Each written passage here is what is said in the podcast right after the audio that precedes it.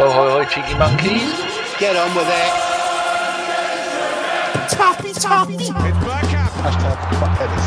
That's magnificent. Hello, John. Up and down.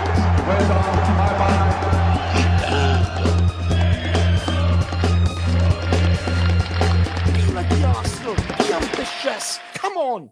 Hello, dear viewer, and welcome to Bergkamp Wonderland. We are officially an Arsenal podcast again. Oh, praise, praise the OG Canada. It's all down to him and his wise words and that beard and all of his cats. Might be just one cat. I'm, I'm drifting already. Right, with us tonight we have, first of all, H I J. We have Josh with J O. You're right, Josh. Thank you, uh, Danny. I'm glad you managed to work your way through the alphabet to work that one out. I can't wait for you to get to the next bit though, because you're gonna have to work between the same letter. Because you kept talking, and now I know an A comes before an R, especially in arse. Talking of arses, it's Carl. All right, Carl and Chris. I guess the issue is why did you use your fingers to use for the alphabet? Because I've got socks on. How are you, Daniel? I am very good, Carlos. Um, I nearly tweeted the picture, not tweeted out people. I nearly tweeted the picture today of me and you. Oh, oh, oh, whoa, whoa, whoa. Just it's me and you. That's all they need to know. He was in a very compromising uh, position, and All I'm going to say, there was bro hugs going on. He hugged me, he squeezed me after me waiting there for 20 minutes because he didn't know where I was. And he's going to be the regular. you flipping told me the wrong place. It's not my fault. I don't know where I was. I'm lucky I turned up. I'm lucky I wasn't outside Highbury asking where the hell you were. oh dear. Moving on to um, it's it's uh, at least your Captain Shipbeard. That's John, isn't it? It's it's the cheeky pirate, the one who uh, when he did the Goonerholic tribute thing had a seagull in the background. Only Chris could manage that. All right, cheeky. Yeah, all right. I, I just, I just fin- I finished a run, and I was like, you reminded me I needed to record it, and I thought well, that is a good time to do it right now. And the seagull made a, an appearance, so yeah, it was, uh, it was good. Nice, nice pod as well. Nice, nice to listen to, and um, It was. yeah, yeah, it was good. Very nice replies back from people, which is really important. Hmm. And uh, uh, David's family messaged Jason. Jace shared the message in our WhatsApp group, and that was really nice. Yeah, um, a fine, a fine fitting thing uh, show. Right, we are now. We've we've got a kind of sponsor. A sponsor. We, uh, we said to him, I saw that John from the Miami podcast retweeted their post, and I thought, well, that looks really good. I, I just retweeted it and said that's stunning. And they said, look, if you'd like to do uh, some kind of collaboration, we can give you some stuff. I said, I don't want any stuff. We do it for free. That's the kind of guys we are. We're kind of groovy guys. So First thing I'm going to do, I'm going to share a screen, and then I'm going to go to a Chrome tab, and then I'm going to go to this one, and then I'm going to share. Look at those people. You can, uh, I'm just make sure you lot can see it. Yeah, you can see here they do a range of merchandise that has diagrams. Because if you're listening to this, has like a top-down view, and have little circles for the players, and then it'll have um, the players' names and parts on the pitch. And this one is Pires into the box, and then Vieira must have come up, passed it back to Pires, and then Pires has put it in the uh, yeah, put it in the back of the net. And this is the Invincible mug. So the little bit of writing that I've got. It's a Father's Day giveaway. Unlike Mother's Day, we all celebrate Father's Day on the same day, which is important for this to work. We have partnered up with Playbook Product to give away one of these greatest Arsenal mug play to four separate people. Now, you can all have the same mug and you can all have different mugs, and you can be in the US or you can be in the UK. Doesn't matter. And they, they normally have these on their website for twenty quid each, so that's twenty dollars each. That's really good. They do five versions of the mug. The Invincibles, one of the goal from there, is up for grabs now. The Michael Thomas winner, a major tro- our first major trophy, I think, was the FA Cup in 1930. The first double in 71 and the 0.099 goal difference in 1989. So I think that's the uh, the Anfield one again. So what you have to do, you have to go to our Twitter account, and we've got a pinned tweet for this podcast. And if you uh, you get one entry into the draw if you like it, and you get five entries if you retweet it. Remember, we're getting nothing out of this other than helping people. We've got a really nice product. So their website is playbookproducts.co.uk or playbookproducts.com. And if you don't win, you can still go to their website. If you buy something, use the, the code Gooner Dad 2020. Don't write the number two for God's sake. And you get fifteen percent discount when you buy something.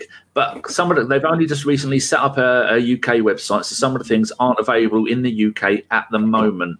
So we put all of this information and the links. So just go to their website and type in Arsenal in the search bar, and it brings up a whole load of stuff. And we'll have this on all of our, our usual social media things.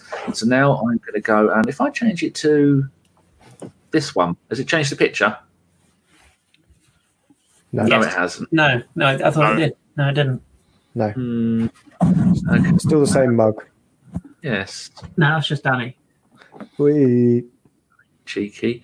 I can't remember how you. Um, I think you have to stop, and then you go. You get rid of that one, and you go here, and you go share screen again. And I'm going to go and share this one randomly. Which one is this? Ah, the goal difference one starts off on the right hand side. We all know how this went. It's uh, Dixon gathered Walter Smith. Smith did the pass all the way through the middle of the box in front of Grobbelaar, and uh, Mickey Thomas came in and pinged it bottom right hand corner, then did a somersault. And then that's what one- part of the mug says, and the back of it will be um, the Thomas saying goal 90 plus one minutes, the date, the, the ground, and the score. So that's uh, another good one. And uh, so, It doesn't get, doesn't get many mentions in Arsenal folklore, does it either? So it's a good good thing to promote at this stage. it is. Uh, try number 10. Oh, there we go. The first double. Um, 1971, Wembley. It says that on one side, Arsenal 2, Liverpool 1. And then it's got a whole load of people on the pitch and goals and zigzag lines and all that kind of stuff. So, yeah, it's really, I think it's really clever. The, the uh, So I'm now going to go and show, show you a quick look at their website because they've got some nice stuff on there. Uh, there we go. So you can see that. This is what got me. Look at those placemats. Do you see them? Those ones on the left are slate, and the other ones are leather, which are really nice. And I thought that is a really good idea. Um, then they, they do yeah, they do posters of the the important goals. Stop going stop coming up with you. I don't want that. Baby grows. I don't think we need any of those. They do bags. It's up for grabs now. A bag. That's lovely.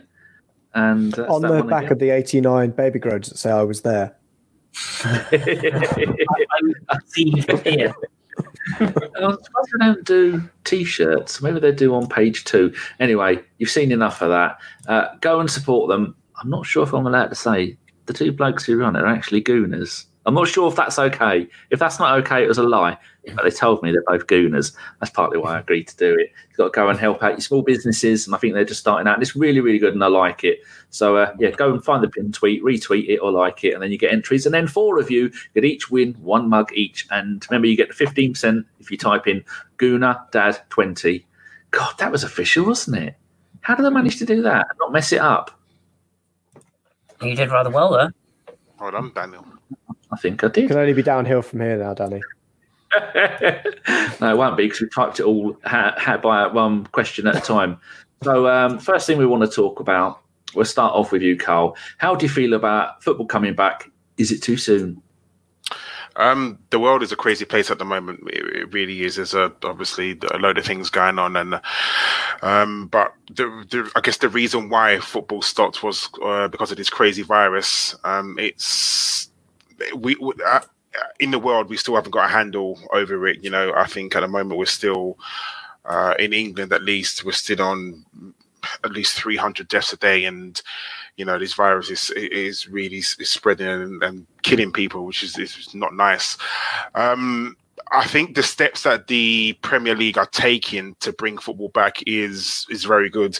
You know, the, the, the testing of the players, the coach and staff, you know, everyone within the clubs, and they are getting the, the positive results and getting the people to, to isolate. Um, it's, that's a good thing. You know, as long as we can uh, still be safe and, and bring football back, then I, I guess it's a good thing. I was very reluctant. I'll be very honest with you. If you'd asked me this maybe three weeks ago, I would have told you, no, no way, it shouldn't come back because uh, things are, life is worth more than people kicking a football about. I can understand the reason why, you know, and I don't agree with the reason why football's coming back because mostly it's about money. There's a, there's no way to get around that. It really is. It's not about trying to decide league titles. It's not about trying to uh, lift the nations, as some people say. It's not about that. It's all about money. It's about you know because if we don't complete the season, then obviously the likes of Sky won't give football um, clubs money, and obviously um, we know that you know, football's a very fragile sport when it comes to finances, and some clubs are literally, you know, living hand to mouth, and that's very silly to say when you've got players at clubs are earning millions and millions of pounds uh, a year, but you know there are some football clubs that are living hand to mouth, so they they really do need this, the, the money that comes in from TV rights and league placements and uh, things like that, and it's going to be very weird. Like the atmosphere is is going to be very weird within the grounds. And I know today or this week they had crowd noises at some of the German games, which I really did like because it made you feel like you know the crowd were there. You kind of forgot about it.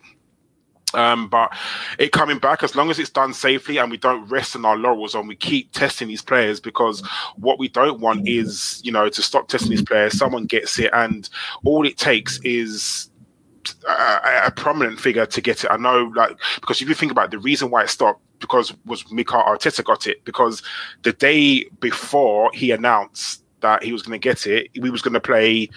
I think it was Sheffield United, or was it Man City. I can't remember who Man was going to play. We was going to play Man City, and it's only mm. when, yeah, thank you, Josh. And it's only when um, Arteta come out and said, "Oh, I've got coronavirus." That's when people start to think, "Oh shit, we need to start taking this seriously. We need to stop." Um, but for me, as long as it's done carefully and we just keep on testing these players, because that's, you know, even in society, we just need to keep testing, testing, testing, and you know, if these players start to you know, if one or two or three players start to get it, then obviously we need to rethink it. But like I said, as long as it's redone safely, then I have no problem with football coming back. Anyone else?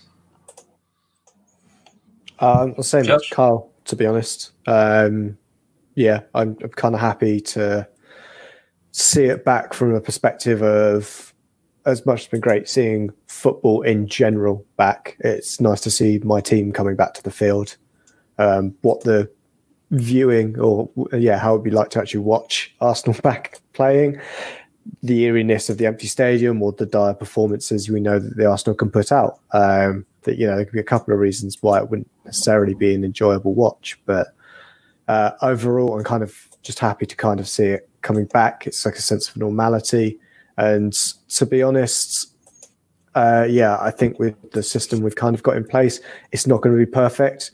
But to be honest, with the kind of stories of how long it might take us for to get a um, vaccine in place, we're, we're, talking kind of like uh, you know 18 months before we could see technically like football coming back, and that just seems pretty mad. But if we can do it in a controllable way, uh, I'm kind of kind of happy to see it plan out and hopefully there's there's some planning in place for it as well for the you know exceptional circumstances where players end up you know unfortunately getting coronavirus and what happens there with them. It's, but it's weird thing the way you're working at the moment. Carl has no choice but to go to work because he's a frontline person and he runs the underground, as we all know. Me and Chris don't work, but Josh, you're working from home now. So uh, are you not? No, I'm furloughed. Oh, you were. No, yeah, I was. I'm now furloughed, furloughed. so I'm not working at all. And it's, I'm it's weird. At the moment. You are. Yeah, as in uh, I'm doing some printing work from home at the moment. I thought you were say Chaturbate. I was worried there for a second. Yeah, but the, the before you say what you think about it, Chris, I was just um, thinking, Josh, that uh, we've now seen that the world has gone. Actually, everybody can work from home. And like my friend Anna started a new job, and she said, "I started my new job on the 23rd of March. I've, I've been in once to pick up a laptop. I've never even met the people that I work with, mm. and I think the future could be that's how for pollution wise, for coal with the underground and public transport. But the point is with football, they're showing games on BBC and uh, are, are ITV getting some games? Could this be the future where they're going, you know what, this three o'clock kickoff and that's showing no football on TV but during a three o'clock kickoff, this could be the time we go, well, actually, let's change it like the rest of the world do because I think that would be an important thing because then you won't have to have so many people going to football because football's now shown they can survive without having people at the ground. So maybe it's going to help it by going, yeah, we can show all the games on TV now. Do you think that could be the future, Josh? Because it's the sort think- of thing you see. Yeah, it would certainly be like I'm not expecting to go back to my office physically um, once I come back off furlough um, for at least 18 months or so. But whilst oh. social distance, yeah, while social wow. distancing still in place, I don't expect to be going back to the physical office uh, unless for meetings and things like that. Um, but otherwise, it'd be working remotely. So yeah, I get what you mean. When they dropped the three o'clock kickoff, um, thing for Saturdays for not showing live TV in the UK. Um, should say around the world, everyone else didn't have that kind of restrictions in place, but uh, I could see it, you know, not coming back because they list they did that really early on as well. Uh, they lifted that restriction more or less like a couple of weeks after football stopped. And it kind of went under the radar that this had happened. But if you notice what they've done, what they're doing, I, th- I don't think originally three o'clock kickoff. They're like two forty-five no. and two thirty instead of three o'clock. So that yeah. makes it that we they can show this sort of game. So they haven't really lifted the restriction; they just changed the times ever so slightly. Yeah, I think because it was they weren't allowed to ever show football at three o'clock, even if. Remember, used to, uh, who was it that had um, uh, not Setanta. It was one of them, the one that was owned by an old Leeds United guy. Um, but tried to do it with El Clasico, didn't he? Because that kicked off at half two and just kept the broadcast going into like quarter past three before they just shut it down and said that you can't do this, uh, even though it doesn't kick off. You can't do it. Um, we, in the UK, we're not yeah. allowed to see any games from anywhere in the world at three any, o'clock. Yeah, no. Uh, no. So even if it was Bundesliga, doesn't matter. Uh, yeah, that's why El Clasico was kind of moved away from the half two slot or half two slot for the UK, was so they could show it over here. Uh, but I, with that kind of lifted, I think it will kind of yeah, kind of sort us out in terms of there's not going to be many opportunities for us to go back to a ground, irrespective of what level. You know, we could certainly social distance in some grounds better than others. Um, I'm sure there's the token Man City joke that I'm sure that crowd could socially distance already. But in terms of what we see in the wider sense of football, uh, even in the lower divisions, they're going to have to find a way of not, uh, you know, without only dealing with people coming through the gates. And it might be just a different way of season ticketing, you know, that they're going to be streaming games instead.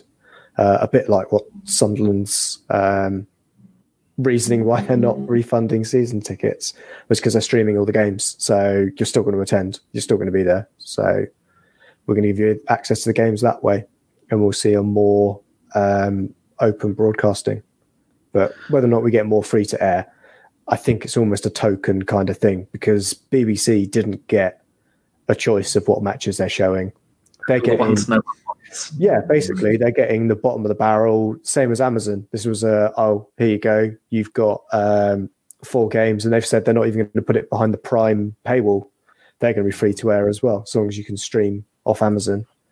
You can get those games because it'll be someone like Palace versus Bournemouth, or you know, yeah, in the BBC their first game. I think BBC's first game is like Palace versus Norwich. So it's yeah, like it's a it's a game that's not going to have a huge viewership in it. Yeah, it's great for the BBC that you know we're going to get free to air Premiership football for four games. So you're going to see it. You're going to go, oh, great. That's that's, that's four game. It's a game I might watch, but to be honest, with the way the kickoff times are, you'll go. There's a more exciting game somewhere else. Chris, this is the official, the longest you've ever gone on the podcast about talking. Before you answer what your thoughts on all of this lot are, Carl made an interesting point about the finances and clubs rely on finances. Are you going to winkle Josh into doing a football hipsters about lower league English football and how they're going to the possible future of no one being able to go? Do don't say um, no because I thought it then. I mean, yeah, we, we probably will. We, we are we are due to pod again quite soon, so I think we're we're going to discuss things in a wider Good. a wider so issue. On, um, on and, all and, that lot? Um, well, I mean, I'm, I'm slightly different to, to the other guys. Um, I still don't think that there should be any football anywhere right now. I, I still think it's madness. Um, the thing that I, I watched Dortmund um, Hertha before we came online today, and as Carl said, the one thing that, that I did notice straight away was they were they were pumping crowd noise in, and I did a double take actually at first because I was like, oh, I, I, was really surprised. Like, what they let fans in? I, I didn't realize it was being pumped in, and it, it did improve it slightly. It did, but the it, it still doesn't feel normal. You know, it, it, well, obviously it's not normal. Of course it's not, but it, it still doesn't feel. It's not the game I, I fell in love with years ago. It's just not. It doesn't feel right. It doesn't feel. Um, it doesn't. It feels forced. I think that's the word I'm going to use. Forced. And and I, I know that when Arsenal play you know, I'll watch, and uh, you know, God bless the fact that I don't have to, uh, you know, don't have to get stick from people for not watching streamed games anymore. That that's a blessing in disguise.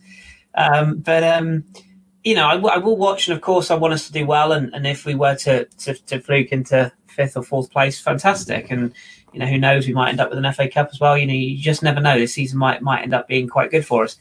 But it, it just doesn't it just doesn't feel right. It, it feels very hollow. I've got quite strong views on on what the government in the UK have done. Um, I feel a little bit like I think Carl shares my view on this one.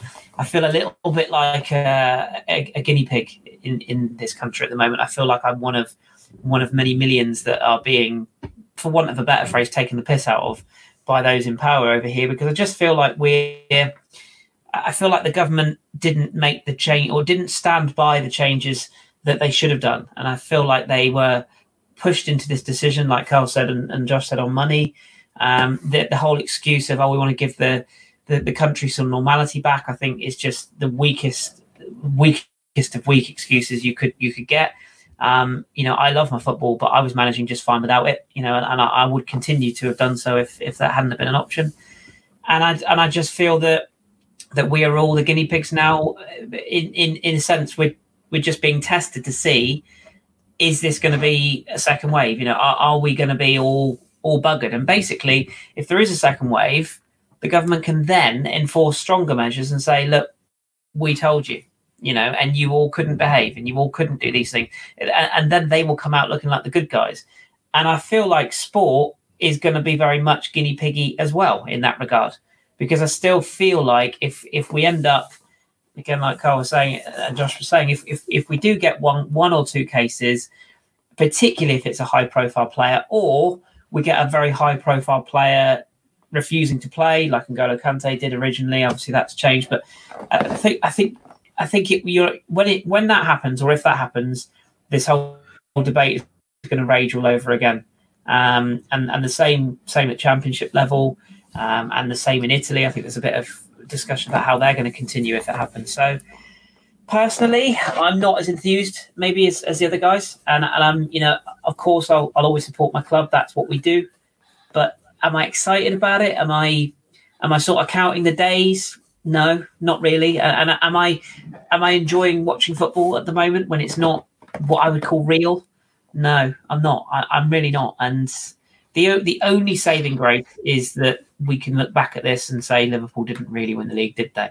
But that's the only saving grace. I just it, it just doesn't feel right to me. And until you've got your the fans are what make a club at the end of the day, and I, and I don't feel like it's the real game we're getting back at this stage. I think what we also need to do is the fans need to play their part as well. We all know that Liverpool are going to win the title, albeit you know, however they do it. And what we don't want is fans turning up at games. And I, I, mm. you know, we can just foresee this, like the North London derby. You just know there's going to be some dickheads are going to turn up at the ground outside. The same with um, I, I've seen stories about the um, the Merseyside derby because um, that's the game that they can potential potentially win the league um, unless um, we beat Man, sorry, when we beat Man City, um, I think they could win it before then. But if we don't beat Man City, I think it's the Merseyside derby. They could potentially win the league, and you just know that the dirty Scousers. I'm sorry, anyone listening who's a Scouser, but I'm sorry, the dirty ones uh, are going to turn up at the ground, and you just know that they're going to mingle and, and things like that. And it's just like, as fans, we need to play our part as well. You know, like. Um, like Chris said, as much as I want football back, like, and I do want football back, I don't personally think it should be back, but that's my personal opinion. But what we need to do as fans is make sure that we don't ruin it. And, you know, when Liverpool win the league, we don't want them having street parties. And as much as they're going to want to, and by all means, I, I could totally understand, but you, they need to play their part as well because you just know they are. You just know they're going to be out in full street parties, all dancing around Anfield, throwing bins in the air and all sorts like that. And just think, please, please, please don't. But it's going to happen. And then what happens then when, you know, this magical R rate goes above one, which it probably already is, but the government are not telling us about. But that's another debate for another podcast another time. Well, the highest R rate recorded in the country at the moment is 1.27, and that's down in the southwest. What they do, they get the highest, and then they get the lowest, Yeah, and then they, they get the average out, and that's how they're going. Well, down in where Chris is, it's uh, I think it's 0.9, but the lowest is 0.78. Well, hold on, you're still getting 1.27. What the fuck are you doing? Since February the 25th, I've left the house three times, and I think I'm a bit of a dirty stop out. One of those I was out for nearly an hour, and that was only going around my village. No one in my village is ill. There's only a, you only see a few people wandering around.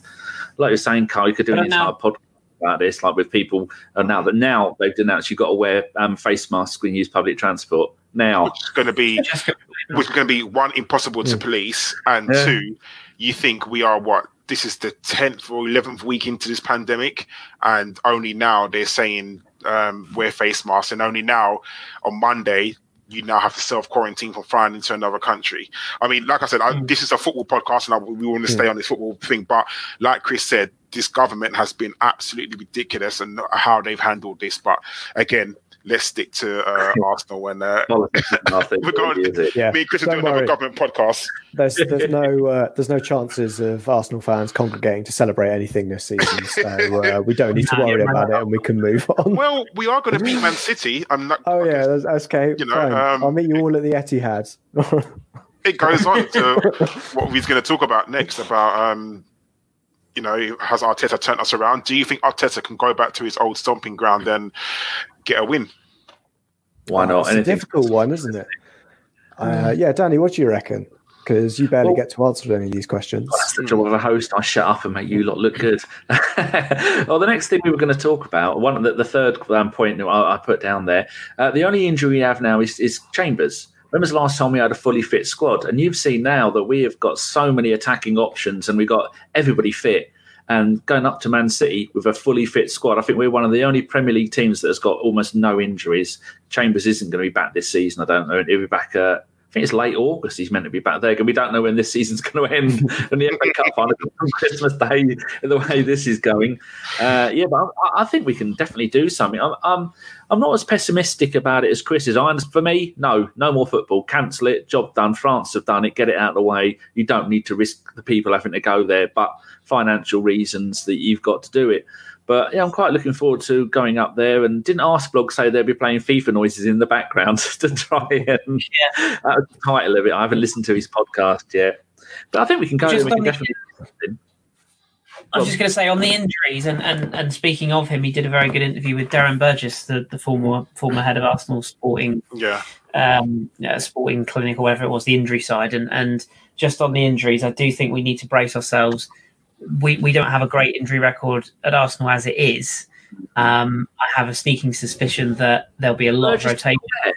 Or did he go? No, he's gone back to Australia. He's working with um, Melbourne, the Aussie Rules team, Melbourne Heart, is it? Um, but yeah, he- he's he was saying that there'll be a lot of basically a lot of hard, a lot of hard load injuries. So things like Achilles and ankles and knees, because players are able to do jogging and running, etc., and so on, but they're not necessarily able to do um, the, the the fast movements like the turning and and the move the moving off the ball and receiving and going again and um, sharp movements. So yeah, I, we thi- I can think see this in Germany at the moment. Um, Yeah. Because they're, what, three weeks in now to Yeah. returning. Um, and, you know, everybody's new boy wonder because everybody's now watching Bundesliga. Kai Havertz um, or is missing from uh, Leverkusen. Hundred million for him. He's, he's had two. He's had four seasons at his club, and only the last two he's Yeah. been any good. Is that the one? Yeah, uh, he's 19. he is very He's very, very good. very, very um, but he didn't play this week. You know, they've been basically running him into the ground because they need him. Uh, I Mm. could see us doing a similar thing with Aubameyang, to be honest. Making sure Yeah. we don't break. He's, well, it, you know, are we going to need him? You know, he's going to have to play probably three or four games in a row. Um, Doesn't unless that it, depend on where we are though?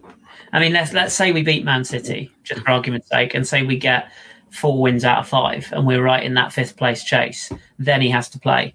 But let's say let's say we lose to Man City, um, and before you know it, we're actually, you know, pretty much out of league contention. Surely then, with the season being the way it is, that's when Arteta needs to say, well, actually, now is the time to, to blood um, Willock again. Now's the time to get Lacker's form back, give Eddie a run, because the FA Cup becomes the priority. Then you know if, It probably we can't depends. make Sorry, go on, Chris. Sorry. no no that was that was what I was going to say. Yeah. It probably depends on what like um, what our, uh, Aubameyang's going to do next season. I mean, if Mm. he's going to stay, then you're going to try and keep him happy, aren't you? But I guess by now, Arsenal and Arteta would know whether Aubameyang's going to stay next season, and if he's not, then I guess it's like you said. If we're kind of out of the running uh, within the first three, four games, then it's kind of well, you're not going to be here next season. I now need to look towards next season. So that's when you're right. You play the like I said, if he's going to stay as well, and you look to the Nketiahs and and those sort of people. So yeah, I, I it does depend on whether he's going to stay or not. Yeah, Carl, yeah. you just brought onto and we've we've gone on to that. You brought us on to our next point of um, what's going to happen with players' contracts. They all expire on July the third, July the first. If that's if a player's leaving, did you find that list of players that are end up in contract, Josh? It's very much at the bottom of the chat if you scroll down, uh, but Oh, I can read it if you like. Yeah, go on, you do that. Uh, so we have got four players, uh, previously thought to be three until the Athletic did a lovely bit of digging into uh, to David. Luiz's contract. Um, yeah, so David Luiz is one with an asterisk. I'm going to put on that one, and then it's the three loanees really. Um, Pablo Mari, but I don't know if we've got an option to buy that we're going to take up on him. I think, I think we probably we will end Yeah. up buying him for ten million. I think I it think is. so. Yeah. Um, I'll go. Dani Ceballos is the other one with his uh, Real Madrid uh, loan, and then the one probably the most interesting is Cedric Soares because we've got him on loan from Southampton, but he's out of contract as well with them in the summer. So that's going to be a bit of a clusterfuck. But how think- often do we actually get him to play? You know, we probably won't need him after July the first if Chris says everything that was going to happen. I, I, I think Soares is already an Arsenal player personally. Yeah, I, I think something like that is probably going to happen as well in He's terms not. of He's played almost no football. all- He's not been a regular for Southampton all season. He's come to us in January, played no football, so he's not exactly put yourself in the window for other clubs to come in. And he's going to go. Well, hold on, I'm not really going to do. I mean, I've, I've had a stroke like ending up at Arsenal. You're not going to get a move to anyone bigger, and you may well be the uh, a new Jules Gramandi because he covers in lots of positions, doesn't he, Josh? Uh, yeah, he's been injured for most of the season. I think that's what kind of doesn't help him. I think the best thing we can kind of see from him is that, as you say, there's not many options up from Arsenal for him at the moment, especially with the season he's had. He's a perfectly serviceable right back. You know, some might say he could get into sides that are above there, uh, above our position, certainly. Um, There are eight of them. yeah, exactly. Uh, but I kind of see him as, you know what? He's that kind of perfect option that I think would be happy playing second fiddle to Hector Bellerin. Isn't he a better And that's defender the than Trent? problem. I think he's got a better end product, which is a polite way of saying no. um, yeah, no, he's got a better end product, I think, Soares. Um, he really does like a cross. He's But- an international footballer as well. I mean, people, Yeah. people, people have mocked him, and you know, I get the whole injury thing, and I get the fact that that maybe he's, he's you know he's become a bit of the, the new Kim Kallstrom, but it's not you know it's not his fault that he was injured. It's not his fault that his his agent got him a, a good a good move. But he seems to have embraced the idea of playing for Arsenal. He seems to be keen on playing for us, and you know he is an international quality fullback. You, Portugal, Portugal were, were European champions champions not long ago. You know, it, it, you don't get in there starting eleven if, if you're crap. You know, he's, He's 30, football 29 at the end of August, and he's played 33 games for Portugal, and he won the um the thingy bob, didn't he? The Yeah. what was it called? He's, And and, yeah, and he's if, Euros. He's, oh, sorry, Chris, go on. I was just going to say, if, if you're if you're uh, going to a club where Hector Bellerin is first choice, you know Hector is still. We don't know. Okay, this break has probably done him the world of good. I think Darren Burgess was saying about how it, this break will have really helped people like Rob Holding and, and Hector Bellerin because they'll have got themselves back to the level that the other players were at before the break. So that that's a good thing for them. But there's no guarantee that a Hector doesn't doesn't find his Barca DNA in the summer, or b gets you know ha, still has recurring injuries or isn't back to his best. So you, you need two quality players in, in each position. We haven't got that left back, but we have got that right back if we've got Soares.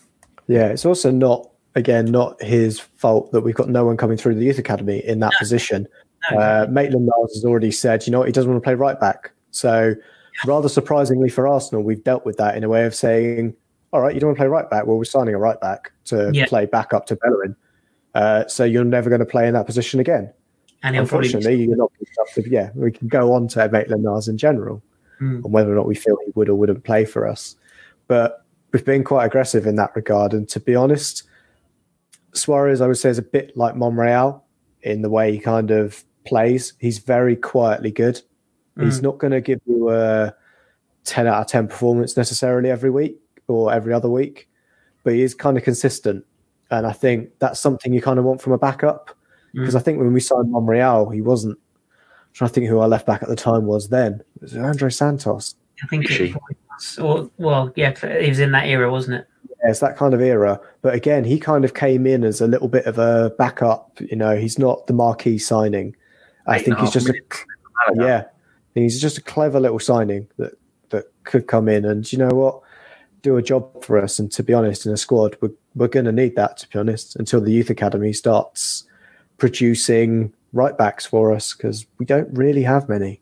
Mm. Carl, um, going back to the, the contracts thing, because we drifted off slightly, and picking up another point that we wanted to make. Um, what do we do with Auba if he refuses to sign a new deal? We can't afford to let him go for free next summer. So are we are we in another Özil 350 grand a week scenario? Because this is going to be his last contract because he's got two or three years easily at the top still, hasn't he? Yeah, but we can't afford to pay him Özil money. There's no way we can afford it. Um, I, don't think people realise what this um, this break in football has done to football clubs. You know, Arsenal's match day revenue is at least 1.5 uh, million. So if you think that we're missing out on 1.5 million every single match day, that football is going to take a very long time to recover until fans can get back in to grounds, and that's not going to be for a very long time. So I think that the days of paying someone, you know, three hundred and fifty uh, pounds a week is definitely gone. Uh, I, I think clubs are going to say, you know, this is what we're offering. You take it or you leave it. And, and you know, agents now they must be scrambling, thinking, okay, we can't get our players, you know, the two, three, four, five, six, seven hundreds uh, a week. That's not going to happen anymore. And, and, and unfortunately, you're going to have to say to Aubameyang, "We'll give you another contract. That's fine. We can probably give you maybe a fifty grand pay rise, whatever he's on. He must be on at least, I would say, what two hundred, there or thereabouts. So." And if he doesn't want to sign, then we just got to take what we can for him. Aubameyang's going to have no um, problems finding another club. You know, I'm, sure the likes of Barcelona and PSG, and uh, I'm sure there's some other clubs that will want him. They'll go for him. And if we can get, what is he, 31, 32? I think it's 31, isn't He'll 31 in about 12 days and as, good as he is, and as good as and he's really brilliant. Um, listen, if we can get thirty to forty million for a thirty-one year old, then we've got to take it. We've got to because we cannot wind up in an Aaron Ramsey situation again. We cannot wind up in our best player leaving for free. So gonna we're gonna have to be ruthless. We're gonna have to say, Aubameyang, do you want to sign for us? Yes or no? If he says no, then okay, thank you very much, and we have to sell him. No, if ands or buts, no, getting down to six months of his contract and saying, oh please, please, please, and end up having to offer him stupid amounts of money. It's literally, are you signing? Yes, no, no. Okay, we thank you for your service and being here for the last three years. Unfortunately, you need to go now. What do you think it would be if you had to put your um, your bus pass on it? Um, I don't think he would be here. I think he will go.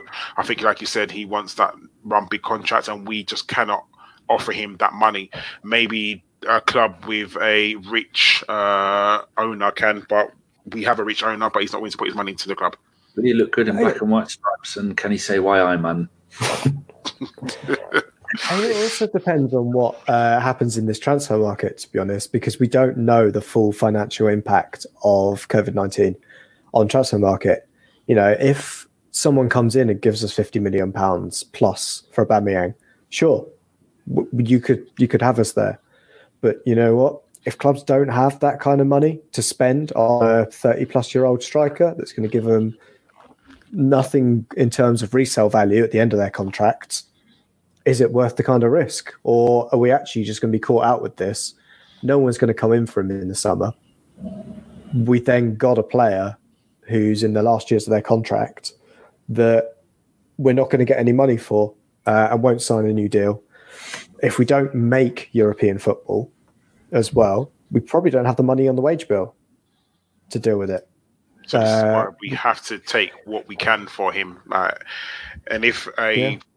if a I don't know a Man C- well Man City won't come in for him, but if a, a Juventus or a, a flipping PSG or Barcelona or Real Madrid coming for say thirty million, I think you even have to accept thirty million as good as, and we're not going to get someone of Aubameyang's quality for thirty million. It's not going to happen. But I think we uh, need everyone. Would have got Lacazette and we've got Eddie scored a hat trick today, and Yeah, but think Lacazette, Lacazette's not guaranteed to stay either because he's in his last year, isn't as well. Mm. So again, we're looking at Aubameyang, but we're we're, we're forgetting about Lacazette as well. You have to you have to look at you have to look at where we are as a club as well. I mean, you know, if you you look at the business that Chelsea are about to do with, with Timo Werner, there's a reason that they're going. There's a reason that they're going for a player like that, though, um, because he's got a buyout clause. That deal is very easy to do, and sure, it's 60 million euros, which still, with what's going on in the world, seems like a high amount of money. But when your owner is Roman Abramovich, it's not. Oh, 60 uh, sorry, Chris, to come in on that. Um, the reason they can do that deal is because Morata is being bought for 48 million pounds.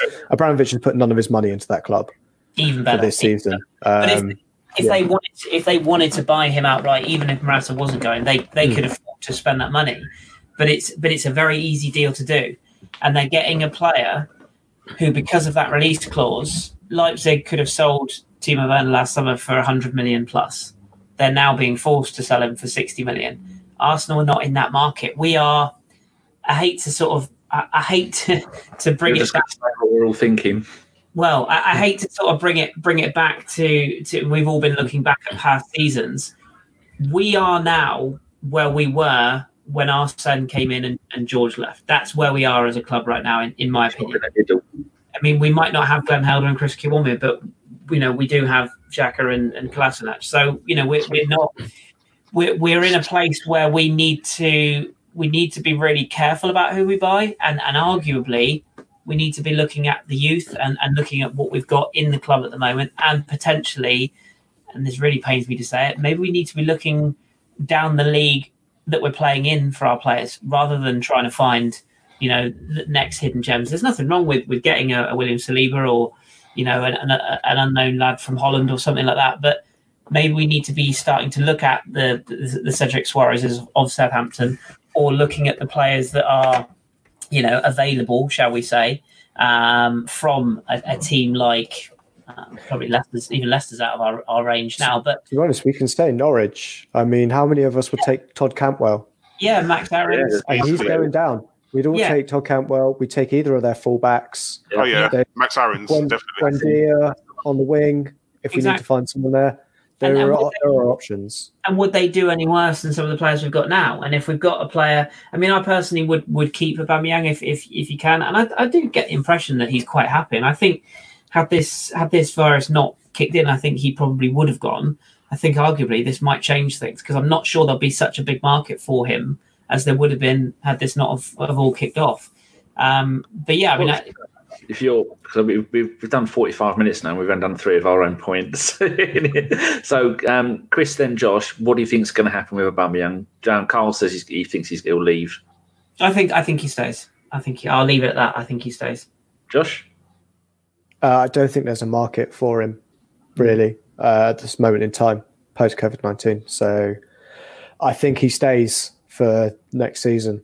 Uh, Next- whether or not he goes in the Jan, Obviously. whether or not he goes into the January or not. Um, yeah, there are a couple of rules that might help out boost other teams' finances uh, that will be coming into play, like the big, you know, the Chelsea farming out loanees. yeah, That's getting cut from next season. That's going down to just seven players.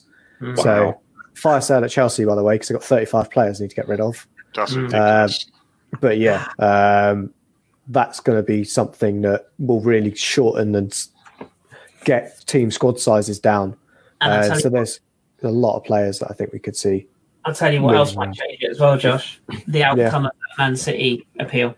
Mm, If they have bounced out of the Champions League, then at least three, maybe four of their first team players are gone. De Bruyne's gone, Sane's gone. Arguably, Aguero moves on for one last season elsewhere. If they if they overcome that and they stay in the Champions League, they're going to go ham to reinforce that squad because they need to to compete with Liverpool. If they're not in the Champions League, um, their their market or the players they buy will significantly boost the teams that are selling players to them, and they'll have money to go shopping for at clubs like ours and pick off some of our players. So I think we're forgetting as well the Newcastle aspect as well, because if Yeah. that sale goes through, Yeah. then you can see Newcastle coming in for a player like Aubameyang, Premier League, you know, like Man City did to us. Um, you know, so- yeah. got the Premier League experience. You know, they look to us and think, oh yeah, we can go and take a, a Aubameyang, and you know, so the Newcastle thing is, I guess, is one that every team is looking at because they know that Newcastle are going to have billions to spend, and they know that some of their best players will be getting tapped up to go to Newcastle, and you know, money does money talks. So mm. I can There definitely is- see that happening. There is a player that I think, and Danny, it comes down further in the list, but I think it's pertinent to kind of bring him up at the moment. Uh, that you could see as like a prime kind of raiding us, and that's Kieran Tierney Mm. at the moment. So Newcastle, you could kind of see it happening, uh, especially for that kind of money. You know, we've got depth in that position, but we've seen recently, I asked this one to Chris Agcal, um, to Man City, uh, not Man City, Leicester City, um, as a Ben Chilwell replacement. Do you see anything in that rumor, Chris? Or we just it's just paper talk? I, I, I, yeah, I, I, I can't see us selling Tooney. To be honest, I, I don't see it. I think, I think Leicester will. Uh, there's talk of Chilwell to Chelsea, isn't there, for eighty or ninety odd million they want from him. Is he the left back? Yeah. Get rid of Um, Alonso. I think there's more likelihood that, that Leicester would replace him with you mentioned already, like a Norwich youngster or uh, you know a, a player from a club that's going down. Um, I don't know if like, I don't know if, for example, like Villa go down, someone like a Jack Grealish will, will go to a club like a Leicester, and I think that's the sort of market Leicester will um, will be shopping in. Um, I don't. I, I yeah. I mean, I, I get the Brendan Rodgers link to Tierney and stuff. I, I just, I just think it'd be a backward step. You know, we've essentially brought in a left back for the next ten years. Why would we then sell him on? Um, it would, to me, it would be a very odd move. So I think that one's probably, and we are getting. I know we're going to mention another player later on in the pod. We're getting into that stage, aren't we? Football's back, so we have to get. We have to go back to uh, goal.com and get our regular dose of daily bullshit about transfers that make up the back of toilet paper, you know? So um, I wouldn't believe all you read. I think they've got to sell column inches now. So you, these rumours are gonna are gonna pick up quick. Yeah, Carl, you got the same kind of um, yeah output on that one. Yeah, definitely. I can't see him going. Definitely not. We've bought a player who hasn't, you know, just through injury, hasn't had a proper run in the team yet. And, you know, towards now and the end of the season, it should be him getting a good run in the team. You know, him and Kolasinac uh, exchanging uh, positions or exchanging games. So I want to. We haven't seen the best of Kieran Tierney yet. We haven't seen even I don't think ten percent or twenty percent of Kieran Tierney yet. Uh, once he has a good run in the team, then we'll see. But I just can't see him leaving. Not at all. Uh, Danny, and as Kieran Tierney does, I will cross it back to you. Lovely. Um, I'm going to go back slightly on the last one. I've just sent you the listeners' questions, Josh. Well, I'll put them to all of you, but Josh can read them out.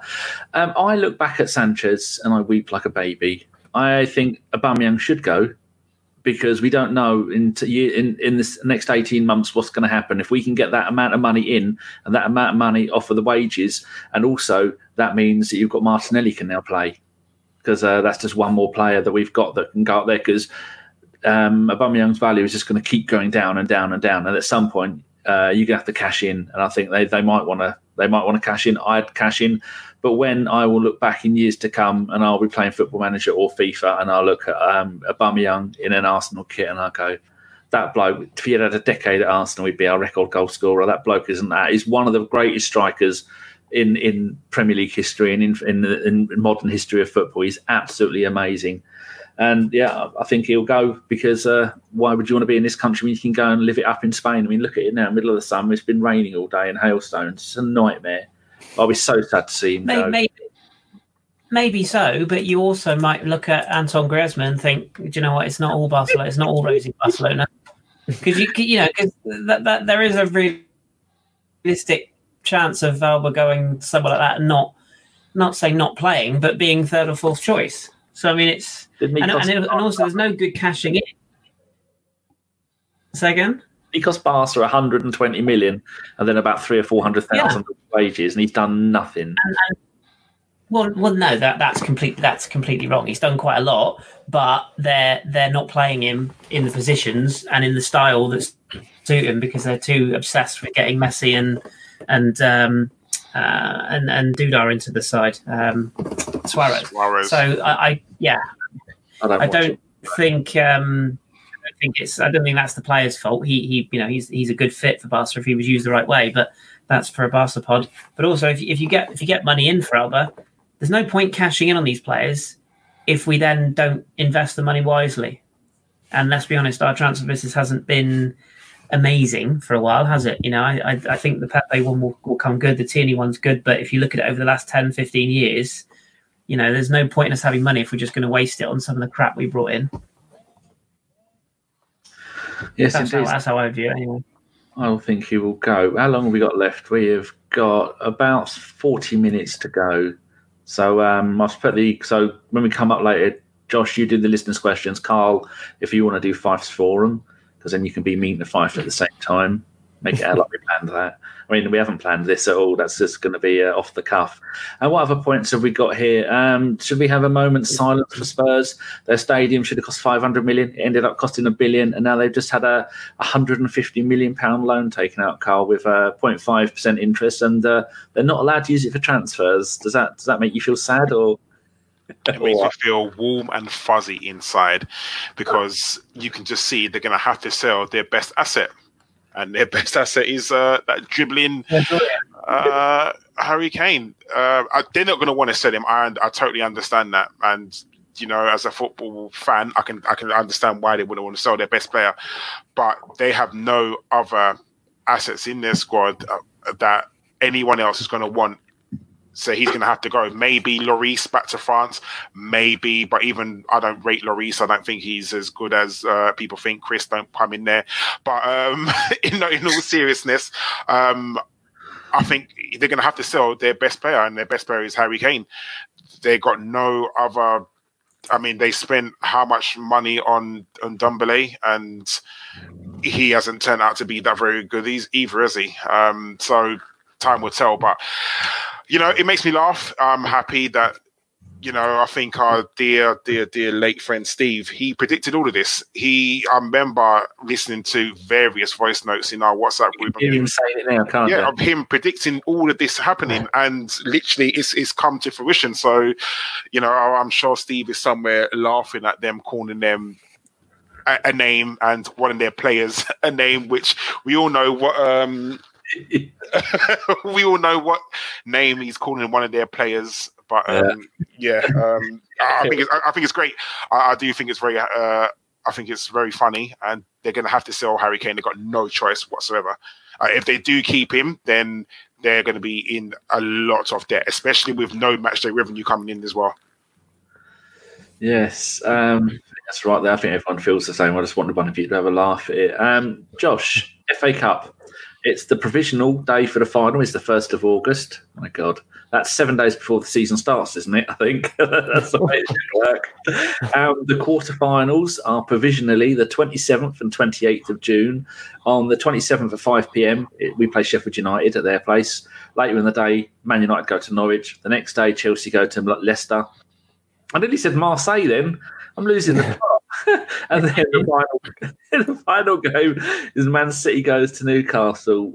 Um, later on in the question, someone does question whether the FA Cup should have just been abandoned. What's your thoughts on on the FA Cup, Josh, and what we're going to do in it?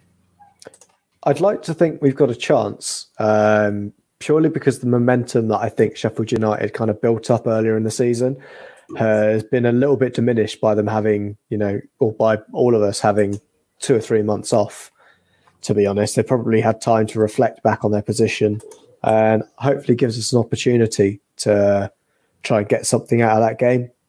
Um, I know it's ridiculous being Arsenal and talking about trying to get something out of a Sheffield United game, but Bloody it good what it is for where we're at at the moment. Um, but looking at the teams that are kind of left in that position, if we're looking at form prior to the, the season kind of being broken up two, two or three months ago, yeah, we, we totally got a chance at the FA Cup. There's a couple of teams that I might look to avoid.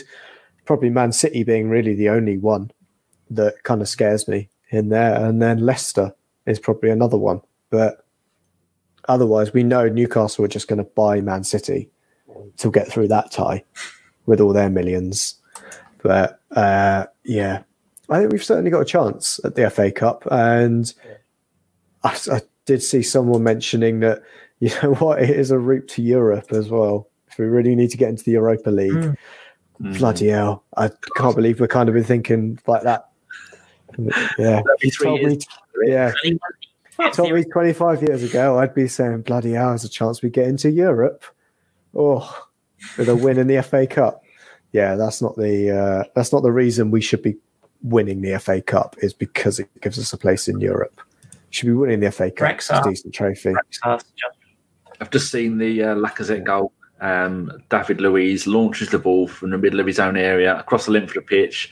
Then someone brings it down to Lacazette and he thunder blast, blasters, thunder bastards it. I've pluralised something you can't pluralise In the back of the net. That's on Twitter now. It's uh, Ollie Price Bates is doing it. Chris, thoughts on the FA Cup? Do you, or do you just agree with uh, Josh?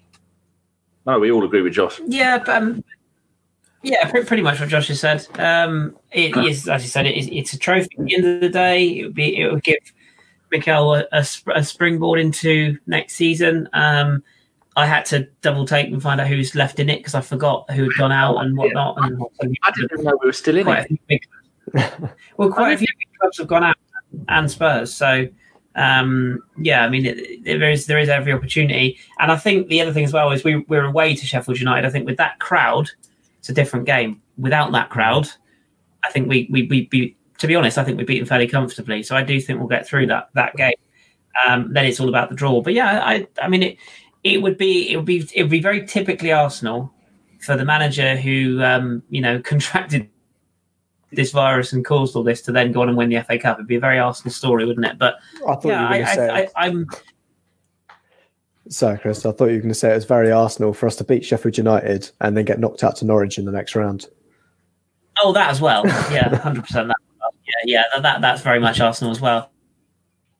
No, I, I do I do think we've we've got a, we've got as good a chance as anyone, which I know is the most obvious thing in the world to say. But um, while we're still in it, you got to go for it. And uh, you know, there's at the end of the day, there's there's clubs, other clubs that are in it that might have focuses on on other things. Um, we we seem to be a fairly in fairly good shape fitness wise. It, it's all about momentum now, isn't it? Who comes off quick? But um, yeah, I I, I do think we can. I do think we could potentially win it, and I, I would certainly I'd certainly be going for it. I wouldn't I wouldn't be thinking, oh well, the competition's diminished because of what's going on. I'd be going for it. Uh, Arsenal just tweeted that the full highlights of today's game against Charlton are on uh, Arsenal website. That's good. Carl, thoughts on the FA Cup? I honestly thought it would be abandoned Yeah. um, because there's no talk of the League Cup, is there? Um, no one's mentioned that at all, so I'm assuming that's abandoned. I'm assuming that's abandoned completely. But the FA Cup, I just think, I think it's too many games to fit in because even I know it's no matter to us because we're out, but they're trying to also finish Europe as well, aren't they? You didn't say Uh, the League Cup. Are you trying to wind people up? The League Cup's already had the final. I think Has it? I think you mean yeah. Oh, I thought you meant for next season. Sorry. Oh, was it? Yeah, oh, Man sorry. City Okay. I just ignored it, to be honest. Yeah, fuck off. Yeah, that's how much. League Cup. They That's had not- Villa, Villa versus City, wasn't it? Man don't City. know. Yeah, Man City beat Villa. Yeah. Shit, I'd have had Long time ago now. idea. Oh, good. Oh, sorry, Carl. Carry on. I thought you were Oh, joking. okay. No, no, genuinely, I, I, that's how much notice I took of it. But um, yeah, I think it's too many games. I think you still got. What are we in the quarterfinals of the Champions League or the semis at the moment? The FA Cup's are in the quarterfinals. No, but the Champions Quarterfinals. League. It's a Oh, quarterfinals. So Yeah, you think you've got to play? Fourth final second. so I think it's just too many games, and, and there's such thing as burnout as well.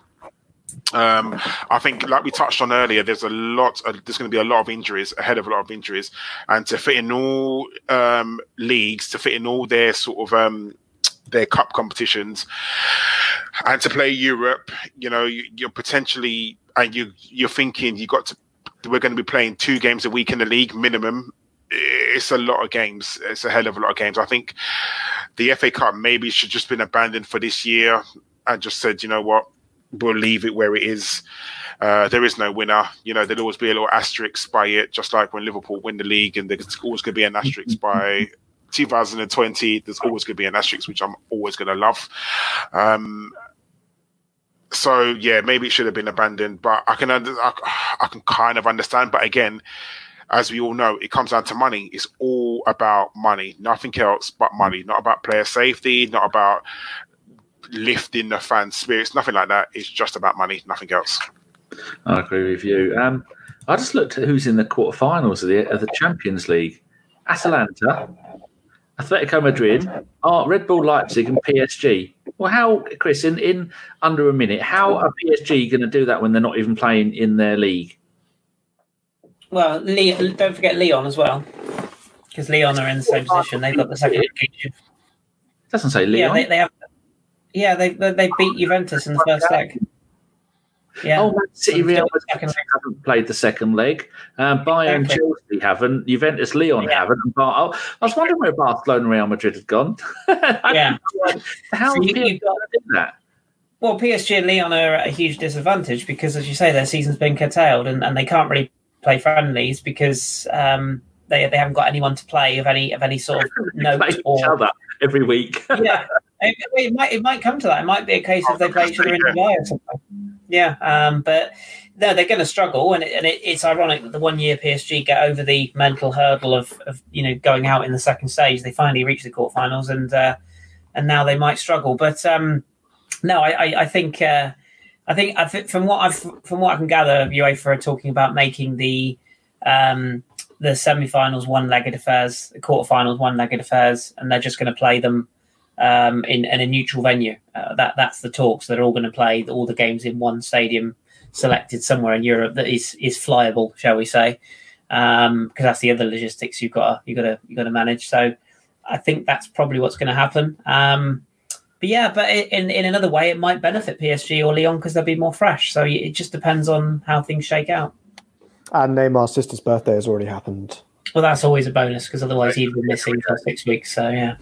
Josh, um, do you know anything about Thomas Partey? Could you do two minutes on him? Uh, yeah, he's, he's not coming to Arsenal. No. Let's go with transfer. No, why would he want to come here? That is the Yeah, no. player that everybody says we're linked to. To tell people, Oh yeah, that, 'cause I, I'd never heard of him.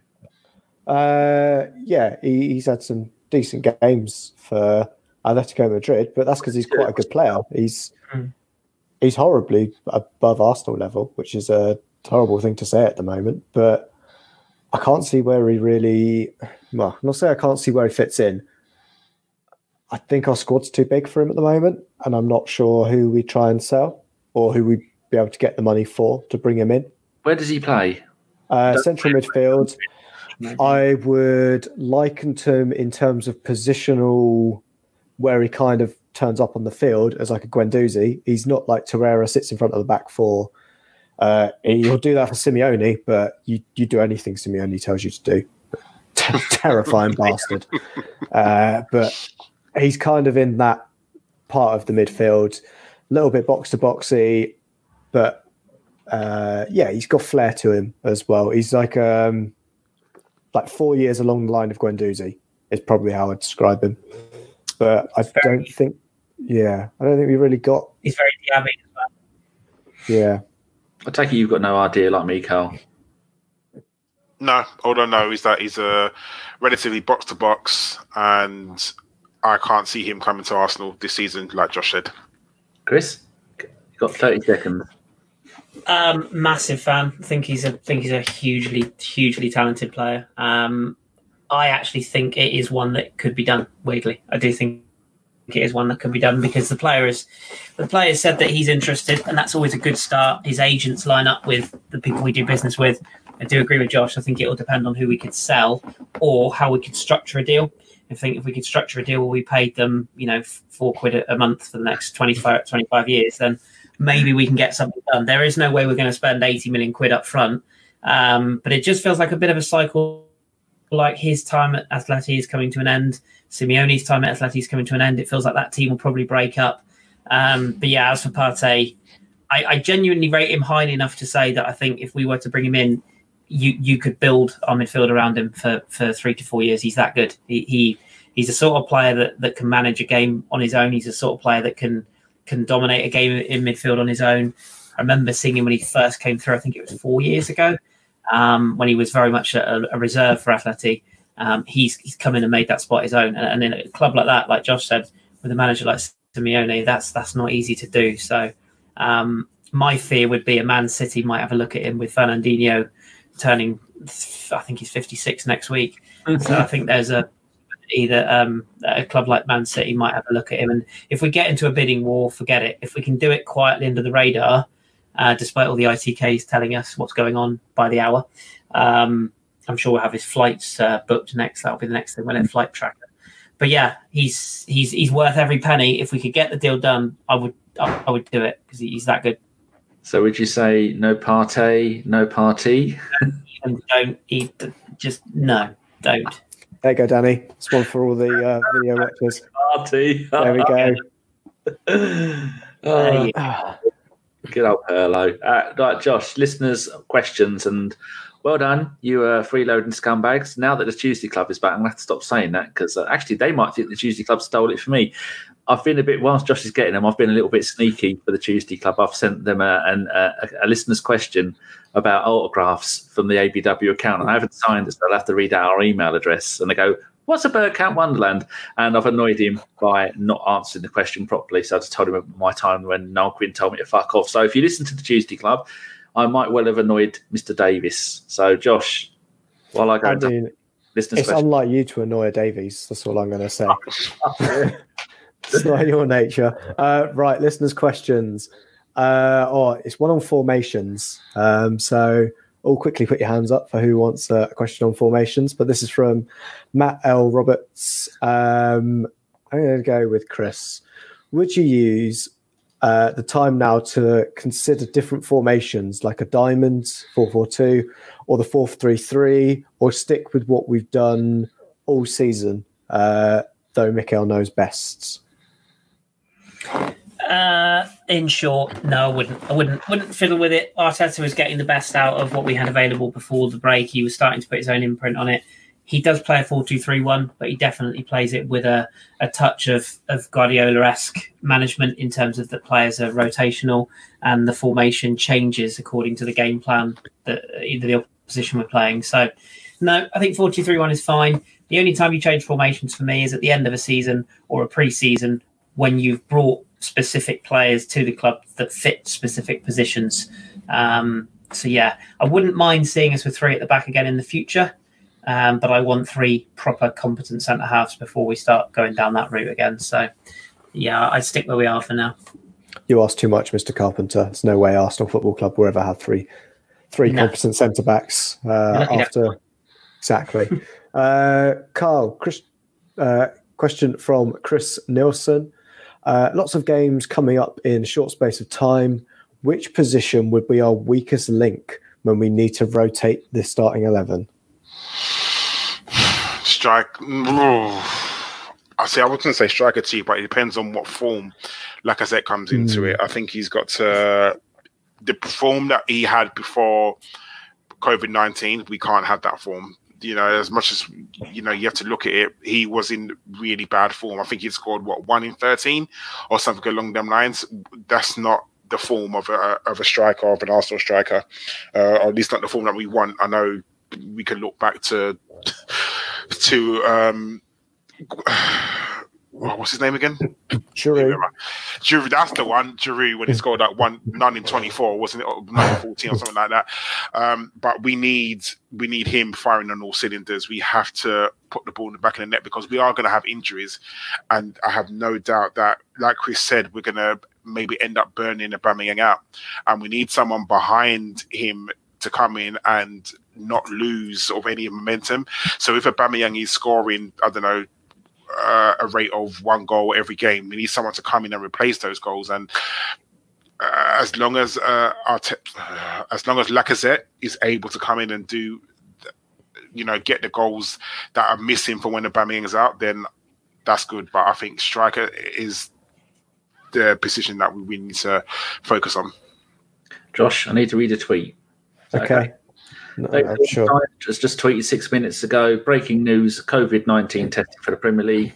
1,195 samples in round six, zero positives. Last time there was one. Time before that there was zero, and the time before that in round three there was four. So yeah, he's just tweeted that.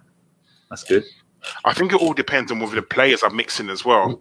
I mean, we've seen some really, and I don't want to harp on this, but you know, when the, the lockdown first started, we saw the likes of Jack Grealish going out, and we saw the likes of um, Kyle Walker sex parties. Yeah, yes, there was uh, there was Kyle Walker sex parties, and well, you got the, on it. and the and the It's the Tottenham guys going out. So you know, I mean, and it all depends on whether the players are mixing. I mean, I personally think they should all be in a bubble. I think they should all just.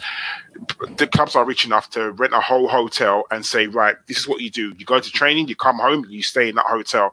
Especially when the games are played as well. That would easily cut the infection rate, but you know, and I understand, you know, they want to be able to go home to their families and things like that. I totally understand. But for them to say, all right, for six, seven weeks, you literally live in a hotel, you know, I don't think that's asking too much. No, don't think so. Uh, Danny, question for you from at She War. How do you think five subs will change club tactics? Uh, um, I think they there's only someone t- did a reply to that, and uh, I'm just going to see if I can find it. They said something about how often you're allowed to do those. I know you're not allowed to make all of them at half time, there we so Emery's happy. he's- from the card. Who is- Isn't it five subs but at three intervals? Yes, that's Yeah, what that's Matt what- said. He says can only use the three subs at three stops in play. No real impact on time wasting. That's Matt Arsenal one. So cheers for that. Um, I think it's going to be. Um, yeah, they, they're going to be used up more towards the end of the game, aren't they? Because uh, it's not like the um, the Arteta one. Everybody off at half time, you never know who was going to come back on. I would be surprised. If, I have been looking at the, some of the teams with, that have been at having five already, and they don't even use all five. So I don't really think it's going to make much difference. They might get a few uh, younger players getting a few more games. I'd like to say in Italy, if people don't know, you can have unlimited subs on the bench if you can find a bench big enough. And so I think I'd like to see more match day um, subs available and still keep the five subs. I think it could be something for the future that's worth doing. Especially while we've got no fans in the stadium as well. Uh, I mean, Chelsea will just fill up Stamford Bridge with all their players. could be a sub. Yeah. see the games on the sub. exactly. Um, right. Got a question from Noir Confidential.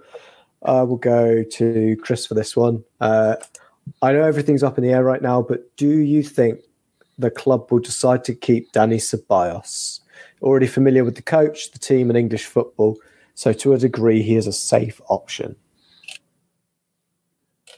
I'm probably the worst or best person to ask this question because I've said it before and I'll say it again. I would have, I would have, I would keep him 100, percent 100. percent I think he's, um, if, he, if if the numbers work, the price works, then he's he's a very high caliber player. I think, and I think he's a player that will get better and better with time as things go on. So um, there isn't much more I can say. I, I really rate him. I really do. I think I think he I think he'll grow and grow into that into that position into that, that team. Um, I thought I think we were just about starting to see what I think Arteta was quite strict with him when he first came in and was very sort of like you know you have to earn your place. Um, and, and he and he sort of there was rumours about him. Oh, I don't know if I want to stay. I don't know if I want to go. Arteta was like, well, you know, you do your bit and you'll get game time. He got game time, and I thought he took his chance as well. So yeah, I, I would be very much working at keeping him and moving others on than the other way around. Personally, if if you can get him at a good price. Yeah, uh, Carl, do you have anything different on Dani Ceballos? I think if we can get him for a good price, I'd keep him. Uh, but it does depend on how much we have to buy him for. If it's a, a, nice fee, then yeah, by all means, I'd definitely keep him. But I'm just, I'm not. I think if Real Madrid are going to charge us, I don't know, upwards of 35, 40 million, I do think there's probably players out there that a bit better than him that we could get. So yeah, it'll just depend on the fee. Okay, cool. Uh, big thanks to Mr. DJ and Mikkel's Barber. We have covered both those questions already on the FA Cup and on Mr. Aubameyang. Uh, next one, oh, there's a flippant comment from Ellis. Um, I think he thinks he's being funny. Wait for Carl. Uh, Easy bit. Yeah. Oh, he's, he's late again. That's typical Carl. Um, Carl. Never on time. Move on. Move on for that one. Uh, so, question from R. Richard. So, I assume that is Cactus Cash. Yes. R. Richard. Um, Carl, is playing Man City first and getting out of the way a good thing? And do you think Arteta will bring in Tierney or stick with Saka at left back? And I think we could ask the question: Does Kolasinac even come in? Uh, I think it is a very good thing playing them. I mean, you got to play them at some time, right?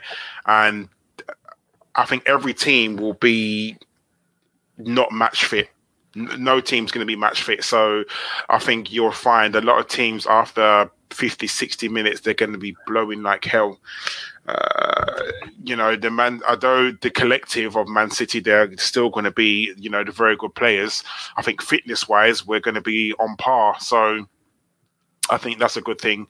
Uh, I don't think Saka will continue at left back. I think now we've got our natural left backs back. Uh, Tierney's back. Kolasinac is back. I think he's got options now to play people in their correct positions. No square peg round holes uh, thing. So I would love to see Saka play higher up the pitch. Uh, and that's all to do with options. You know, we can change, we can change things that we really need to. So, you know, I, I honestly do think that probably Tierney does probably start, or maybe not start because he still hasn't played a lot of matches even before the injury. So I could probably see Kolasinac sort of starting, to be honest. Yeah, uh, yeah, I kind of see, agree with you on that one. That I think Saka might play further upfield uh, now that we've got that kind of injury crisis solved, and you know, at left wing, who's going to play up front? Do we play Auba up front, or does Saka come in at left wing? It's that kind of kind of question. Um, and I've got one final question as well from our oh, confidential again. Uh, question for everyone: Have you been watching the Last Dance documentary series on Netflix? And what does everyone think about it? I don't understand basketball, um, and I thought this was an awful sequel to Space Jam. So um, no, I haven't seen it. Um, I can't Chris, watch. Danny, squeak, squeak, Carl. squeak, Five hundred points each. I do want. I, do want to watch it because that was my era when I did watch basketball. The the the, the Bulls team with Rodman, Scottie Pippen, Luke Longley, Dennis Rodman. Um, I've already said Rodman, uh, Michael Jordan, obviously. Um, that was my era. So I uh, I, I kind of want to. He doesn't like basketball. I, I was, I was, it was back in the era where I watched any sport, like um, anything. It was back in the days when Transworld Sport was on on Sunday mornings on or Saturday mornings on Channel Four. But um, yeah, I do want to watch it, and that team were the best. Carl's probably better to, to speak about this than, than I. I think he's a basketball fan, but that that was one of the greatest sporting teams of all time in terms of what they offered, and and they just won it all. Um, so yeah, I will watch it it's just one of those. I need to find time to actually sit down and watch it. So I'm going to watch it. I've heard very good things. I have watched mm. it. It is very, very good. It's insightful. It's I know there's been sort of controversy about it, about whether Michael Jordan was a bully or whatnot. But at the end of the day, for me, you don't become uh, that good in your field mm-hmm. without sacrificed and he gave up a lot of things. He, you know, he just wanted to bring his team along, and that's what it was. He, Michael Jordan, in his mind, he wanted everyone to be as good as Michael Jordan. Now everyone knows it's never going to happen. It's not going to happen. But he wanted to bring his team along. You know, if his feet were bleeding, he'd ask a question. I'm just playing the game. My feet are bleeding. Why aren't your feet bleeding? That just means you haven't worked as hard as I have. Uh, it's a it's a very very good documentary, and I've seen some people on Twitter. Um, and it goes with Ellis's uh, fuck, hashtag fuck Ellis, by the way. Uh, his flippant comment about Özil. Like if we had a character like that in the dressing room, uh, Arsenal when he was like constantly like sort of on Mesut Ozil's back, and the, Michael Jordan was on a lot of his players' backs. Like you could maybe call it a form of bullying.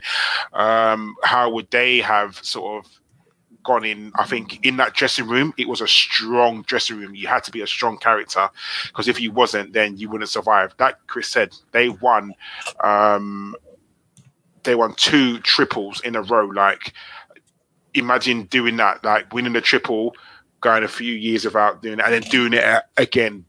For me, like Chris said, they are the that era was the best sporting team that there ever was, maybe minus I don't know, 09 Barcelona. That team mm. was very, very good. So yeah, 09 Barcelona. I'm not even counting um, and yeah, you could even count the Invincibles. They were very good mm. as well. And I'm not even count 99 Man, Man United because I still don't think that they were that good. I, I really don't. Um, but yeah, barring yeah, maybe a Barcelona 09, probably the best sporting team you'd ever see. Mm. Jordan was a winner. That's the thing. You, you know, you you got to, to to to get to the very top of your field. Um, I don't think anyone doesn't think that Messi isn't a bit of a prick and Ronaldo isn't a bit of a prick at times.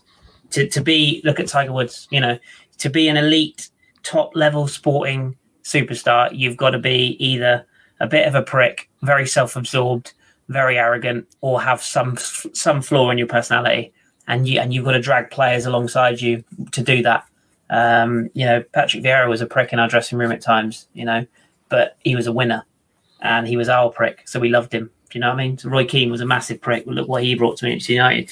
You've, you've got to have that bit of edge about you, and yeah, you know, was Jordan a bully? Probably was, but that's what uh, that is the way that the, the sports sports were, and, and even now sports are. You still get bullies in changing rooms. That's just the way it is. But I, guarantee all those people in the changing room thank him now because a load oh, of them would not have won the, the medals and the, and the, the series yeah. that they won without him doing that. You know, thinking shit. I need to play better because Michael's going to go at me. You know, things like that. Yeah. So definitely, Carry. yeah. Mm, brought them to his level. Well, after all those character traits that you've reeled off, Chris, we now know that I am the best podcaster in ABW based on those things. uh, you're going to say we'll prick. I was going to say that's a bit hard. No, no, I'll go in with the self-deprecation and the biggest prick here. um, but yeah, that's the end of the questions. Uh, thank you, everybody who's probably stunned out of hibernation trying to think of Arsenal related questions for us. And as always, I'm disappointed. Yeah, yeah. No, there were there were some good ones. Uh, as for Ellis's one, no. There were some good ones, so, and Ellis piped and up. Ellis yeah. was there yeah, as well. I missed it. Yeah. No, it was all right, but you know, he's just being rude. There's no need for it in this world. Sorry, Ellis. We're only allowed to be rude to you. Um, yeah. and do um, Fast Forum. Yes, Carl, Fast Forum. Over to you. Uh, fast forward, I, I, guess it's a question that we've already touched on, but and the question is, is it right to bring football back now? Uh, Matt L. Roberts says, probably not. Still expecting a second wave to hit, and we will be all sat home until January. Uh, Noir Confidential says, while I understand the Premier League is one of England's biggest exports, and they want the clubs to remain competitive, uh, sort of TV commitment deals, but I do not think it's right to bring football back now. One, as far as I know, the top divisions will resume, and I feel it's wrong. And two, the pandemic situation is still not resolved. And if a player is diagnosed with COVID 19, he has to self isolate. What if 10 players from one team get sick? It ruins the integrity of the game, which we touched on as well, which is very, very true because let's say um, Arsenal play say Arsenal play Man City, and then an Arsenal player after the game gets tested and is tested and is positive. Now they've been around eleven Man City players there, and then also eleven Arsenal players. Does that whole team need to self isolate? Because owing to the government rules, you do need to for 14 days. So at what point does it come a disadvantage? Let's say Aubameyang gets uh, Aubameyang's diagnosed and he's our best player. So uh, that means that we have to be without our best player for 14 days. Or does it go down as, oh, he's injured? Do you know what I mean? It is. I think there's a lot of uh, things that the, the, league need to work out, and they haven't really thought about this. Um, because it could even be a referee. Let's say a referee's test is positive. All the players have been around a referee. Um, what happens then? I think the and it still doesn't make sense. I think it's really funny about the German league that all the subs wear masks, but as soon as they get onto the football pitch, they take them off and they're mixing with the other players. So what sense does that make? None at all. So I know it's all for show to show that you know you got to wear masks. I know Germany jumped on this wearing masks straight away, which is a good thing that their government sort of introduced it. But it, it makes no sense whatsoever. Um, the, the, subs wearing masks and then going to the football pitch and they're taking it off and you're breathing along players and you know a player's taking a corner and you've got all these players mixing in the penalty area. It's just like really. There, I was to say there is a current case of this at the moment in England, um, and also answers one of our confidential questions. Uh, Championship is coming back uh, around the same time as the Premier League, and Preston North End in the last run of tests had a positive result. Uh, so now they are all in isolation for 14 days during their pre-season. They now only get four days of pre-season because they're not given another training, you know, because they can't go back to training mm. whilst everything gets disinfected. And again, you've got to stay within your homes, but their fixture hasn't moved. So now, when they can all return, they've now got four days left of training and have lost two weeks. And that's that's just what's happening. Just they're, they're, so that in the Premier League and the Premier League yeah. is knackered again. But if something yeah. happens in the Premier League, that there is like a different rule. It'll a different yeah. rule for Premier League. And they thought they thought about a lot of things and they've discussed a lot of things and they've suggested what might happen if a lot of things but I don't think we're actually going to know what will happen until one of these little things actually does happen, and then we're going to see how well they're prepared for this. Um, and and we, we are I, I well I'm not going to guarantee because that would be silly, but I bet I wouldn't mind betting a good possibility that there will be a form of some kind of controversy uh, akin to the Tevez Sheffield United situation of years ago, where one club will, will will be fucked over in some capacity, and there will be a massive legal court case over it. Um, Maybe a club will go. We've got COVID. We can't play our last game of the fit, last fixture of the season. The Premier League that game won't be played. The other team, maybe Norwich, needed a point to stay up. Yeah, or or a team like Villa, you know, contract mysteriously contract, uh, uh, you know, four tests with a game to go, and say, well, we could stay up if we win, but we can't raise the side, so you can't relegate us. And then you have sort of like they might stay up on default. You could you could see you could see a club you could see a club exploiting this situation. And to be honest, if I'm one, if, if my club was down there, I would I would do the same. I mean, I, I, agreed. Uh, I think it's and I think all it takes is even a not even a high profile player, a player to end up in hospital. Exactly. I mean, I know, I know people say that you know these players are fit and healthy, you know, but this virus doesn't care who it attacks, and no matter how you know fit and healthy you are with no underlying health conditions, if a player or even a, a, co- a member of coaching staff ends up in hospital, then surely all of that needs to be looked at. And you know what happens in the Premier League? Let's God forbid, let's say someone dies from this. Yeah, the Premier League will 100% get sued because at the end of the day, it's you've brought this back you've we you know players have objected to it, and now players. Uh, if if a player dies, and I, I hope it never happens. I don't care. Even if a Spurs player, I hope a Spurs player doesn't die either. Right, but at the end of the day, if something like that does happen, you know, the Premier League will have blood on their hands, hundred percent. One last question, and, and, don't, and, don't, forget as well. Don't forget um, Abdi Nouri, professional footballer, you know, had a seizure on the pitch. Um, Marc-Vivien Foé died on the pitch. Fabrice Muamba was all but dead on the pitch until he, he's had, he had his life saved. Newsflash: They were professional footballers, some of the fittest men in world football.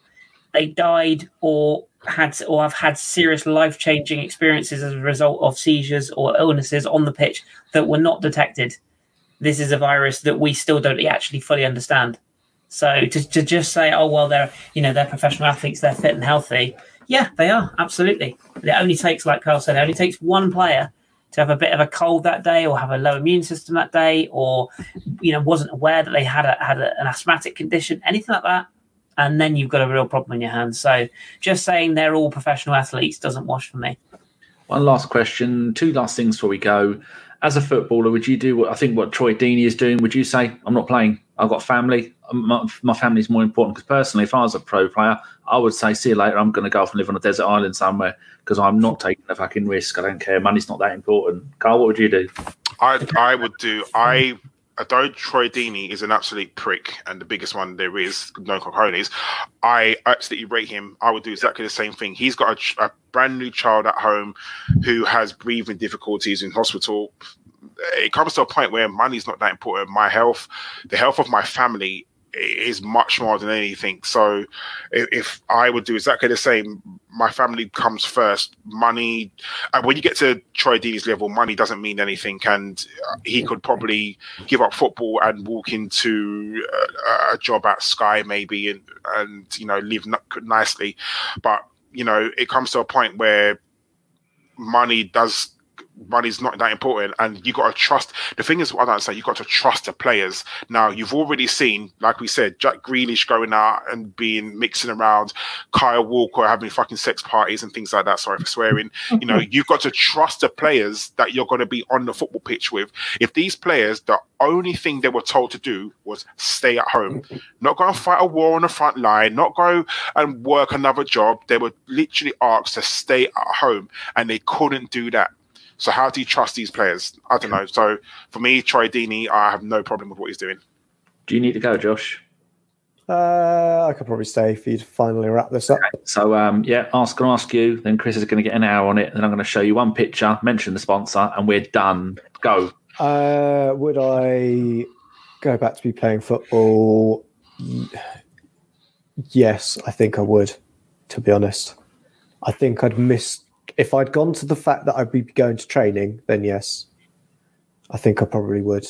Because uh, I'd play in the training ground where I'd see, I trust my own club basically to have everything sorted, that I would be in a safe environment to practice, to train. And then I'd probably end up in the kind of peer pressure kind of thing that, well, we're all going, so we're all going kind of thing. And I'd be caught up in that uh, rather than make any real decision myself. Good, Kris. Um, you have a team. You are a manager. You are a, a player. Your league's been shut down now, hasn't it? Mm. What would you do? Well, that's what I, that was the example I'm going to use. Um, there's a very good chance that, that the Pirates won't be playing football again um, next season. So that that should tell you all you need to know from my decision. Um, our, our, league at grassroots level, we've got a um, a league. We've got a league chairman, but we've also got a league. Um, a guy who runs the runs the league for the chairman, essentially like a well, essentially vice chairman, and he's overseeing the league, and he's actively trying to push players, uh, teams to sign up. He's actively trying. He's, act, he's banging the drum that football will be back at grassroots level. You know that that will be back by August and things will be back to normal. Utterly deluded. Utterly deluded. If you've ever played, if you've ever played Sunday League football, you know what sort of conditions we play in. You know that there's communal showers. You know that the changing rooms are the size of a matchbox. You know that most Sunday League footballers are not the brightest sparks in the in the uh, in the plug. Um, certainly don't adhere to to often the most simple rules, let alone social distancing. I don't think half of them can even spell that. Um, so the idea that that that Sunday League could be coming back anytime soon, I've I've been told quietly from, from a number of people that that Parks football may well be a year away from coming back because it's just so hard to to do. So if I was a professional and it, and it was my living, I would be. It would depend how much money I was on, and it would depend on my family. But I wouldn't want to be coming back. Um, there's a there's a situation with a player at Charlton called Lyle Taylor, um, who was on um, Lee Bowyer was on Radio Five the other day, basically stated, or the player stated to, to him, he, he's he's a player that has outgrown Charlton, and he's a, he's likely to get or would like to get a big move or to a higher club this summer, possibly a Premier League team, and he's outright said to to Lee Bowyer that he he doesn't want to play. Um, and and that he doesn't feel that he can commit because he, you know he wants to get this big move, and, and the manager's backed him, which I thought was like really unprecedented for a manager to back a player who's essentially said, "I can't give you the commitment." So, you know, it just depends on your personal circumstances. I think. Okay, dokie, right. Um, just lift the mood a teeny bit. We've got we'll be done in about a minute. I'm going to share a screen with you if it works. Share screen. Uh, diddly dong here and this, as we can see here. Some uh, uh, LT Arsenal tweeted Özil four assists as well, and an Özil fan account. But hey, let's go! And the, the LT Arsenal replied with, "Not in this game. In the last two years." oh, trolling at its finest. Right. Just finally mention that our sponsor for the show is playbookproducts.co.uk, playbookproducts.com. Go to their site, use Gooner Dads. 20 get 15% off any purchases remember not everything on the site that you see if you get the wrong one is available in the uk because i've only just set it up and if you want to be in with a chance of winning one of four mugs just go to our pinned tweet of this podcast only, retweet it or like it, and then they will pick a winner. Because if I pick a winner, I'll have won all four of them. All that's left for me to do now is thank my wonderful guests. Thank you very much, Karl. Thank you for having me. You have been amazing. Have you got any messages for Mr. Fife or Mr. Ellis? Uh, when Mr. Fife does eventually return back to work, unfortunately, it may be faster for him to walk as I feel the need to delay him. I have no reason why to delay him. I just want to. And as uh, I'm going to leave on a positive note for Ellis, he works for NHS, as everyone knows, and he has done absolutely outstanding work. Uh, you know, you, you, can't fault him. Ellis is a consummate professional. He, you know, he's going to work, putting his life at risk every single day to help people, and you know, words can't express how words can't express how proud of him I am. You know, every day going into work and every day seeing the scenes that he must be seeing. You know, I know death is uh, a part of life, but you know, Ellis is putting his life at risk of going into work and helping people stay alive. And you know, the biggest thank you I can do to him is to not say hashtag fuck you Ellis, but it doesn't stop anyone else saying it. I feel exactly the same way. So last Thursday, our wonderful, our beautiful, our darling Ellis tweeted, I'm not clapping anymore. So I replied with, Shut up and clap, you bitch. to be fair, you should have all seen what John Welsh did when he heard clap, clap for carers. Oh, God. Right it was me.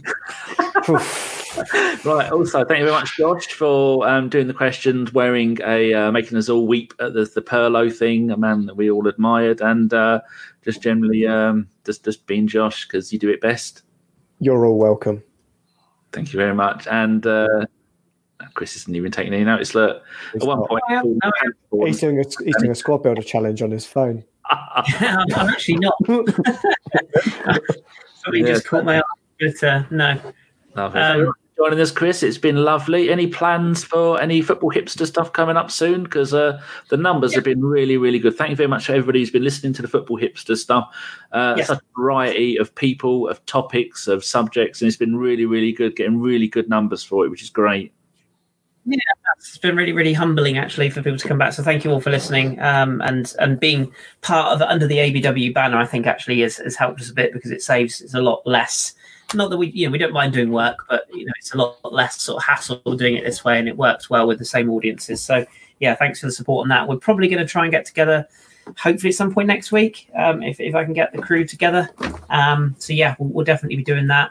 Um, and I just wanted to, along the lines of what Karl said, just give a, a little mention to the um, the, the, the D Day anniversary, uh, 76 years, I believe it is today, um, of the D Day landings. Um, it just kind of uh, recent. I just recently re- rewatched Saving Private Ryan. Strangely, it's just one of those films I watched for ages. It is, and it and it just sort of makes you times like these when so much is going wrong in the world, um, you do just sort of stop and go, Jesus, it's, it's worth remembering how heroic some people have been in their current lives and past lives for, for our futures. So, uh, yeah, God bless to all those um, fighting men and women who were there for us in our our desperate hour of need, and and those that are still with us now. So, yeah, just a little thank you to them. But um, yeah, we'll, we'll definitely be looking to pod next week as well. So, thank you again for the uh, for the tuning in, and pleasure to join you all, of course. And thank you very much. And coming up shows, look how fucking organised I am, people. I'm doing this for you. I Hope you appreciate it. Wednesday is Jason, Jeff Arsenal, Simon and Ellis, and possibly John if he can get rid of the clap. Next weekend, it's probably, going to be us a lot again, either Saturday or Sunday with another warm up show. And then on Wednesday, the 17th, post game show live with Jason and a few others. That, people, is going to be a slobber knocker of a show. Um, that has been the show. If you if you like this podcast, go to iTunes, give us a, a five star review. If you put anything less than a five star, I will send uh, John round to give you the clap. And if you're listening on YouTube, give it a thumbs up. But if you put a comment in there, I'm going to try and encourage all of ABW to go and read the comments on Facebook and on on you, the YouTube comments. I'm not going to say down below because you know where they are. Just put some comments in there. I read them all. I like them all. I reply to them all. So if you lazy fuckers can put something in there, I'll go and read it. So uh, thank you very much for listening. It's great to be back, and we will see you again on Wednesday. So uh, yeah, up the Arsenal. Good night as soon as I scored that goal, I was fucking livid. Splendid business. Get down, dog.